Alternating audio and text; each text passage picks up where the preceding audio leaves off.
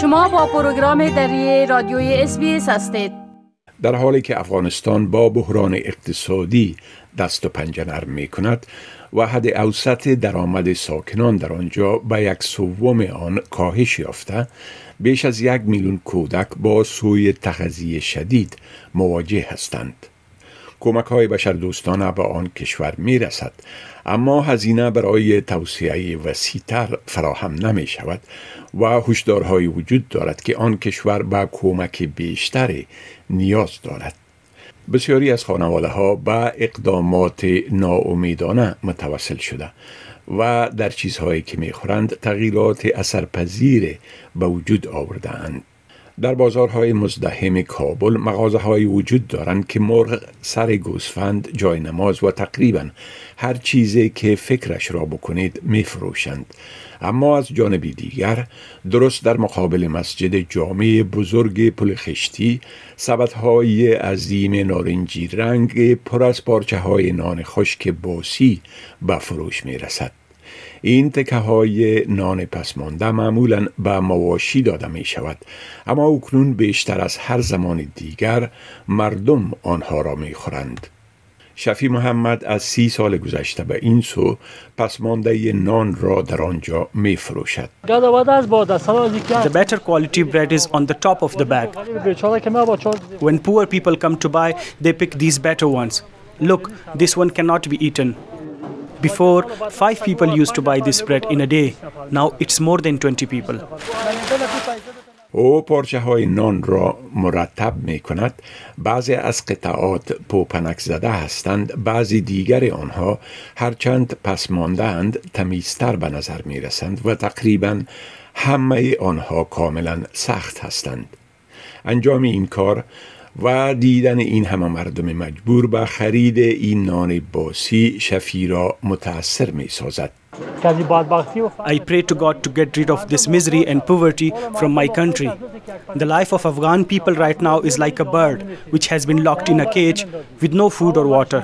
بودجه انکشافی بین المللی که کشور به آن متکی بود از زمانی که طالبان به قدرت رسیدند تا حد زیاد قطع شد و ذخایر بانک مرکزی به دلیل نگرانی در مورد رفتار سختگیرانه طالبان با زنان مسدود شد.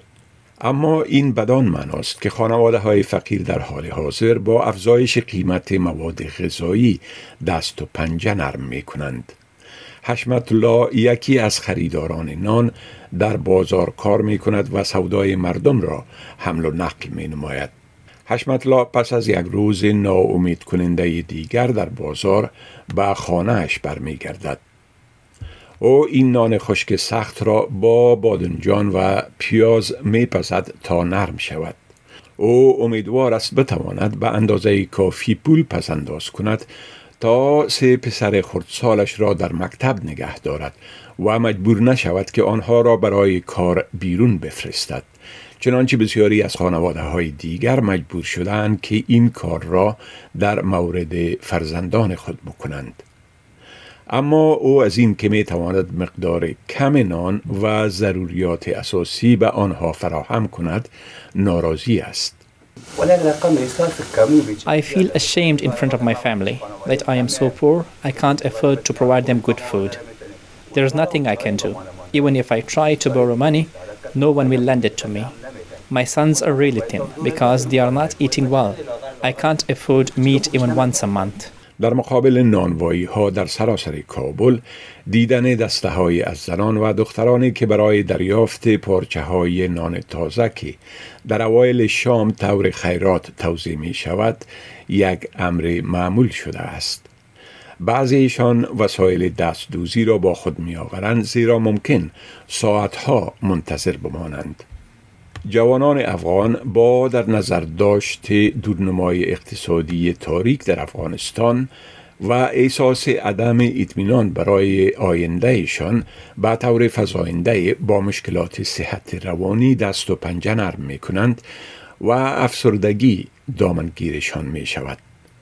دکتر حفیظ الله محبی رئیس صحت روانی شفاخانه صاحبی بلخ در شمال افغانستان می گوید که شمار موارد بیماران روانی و عصبی که روزانه به شعبه او مراجعه می کنند سه تا چهار برابر افزایش یافته است. We are receiving more cases of mental health problems and we register more patients on a daily basis. Compared to the time of the previous government, we used to get around 30 to 40 visitors in our emergency ward in one day. That's now increased to 120 to 130 visitors over a period of 24 hours. حتی در وقتی که میلیاردها دلار به این کشور سرازیر می شد فساد یا جنگ باعث می گردید که زندگی برای مردم عادی یک جدل و تقلا باشد.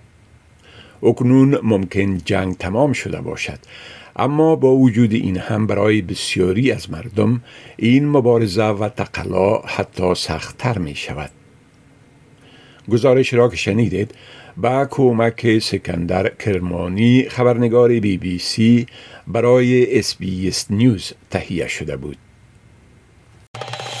بپسندید شریک سازید و نظر دهید. اسپیس دری را در فیسبوک تعقیب کنید.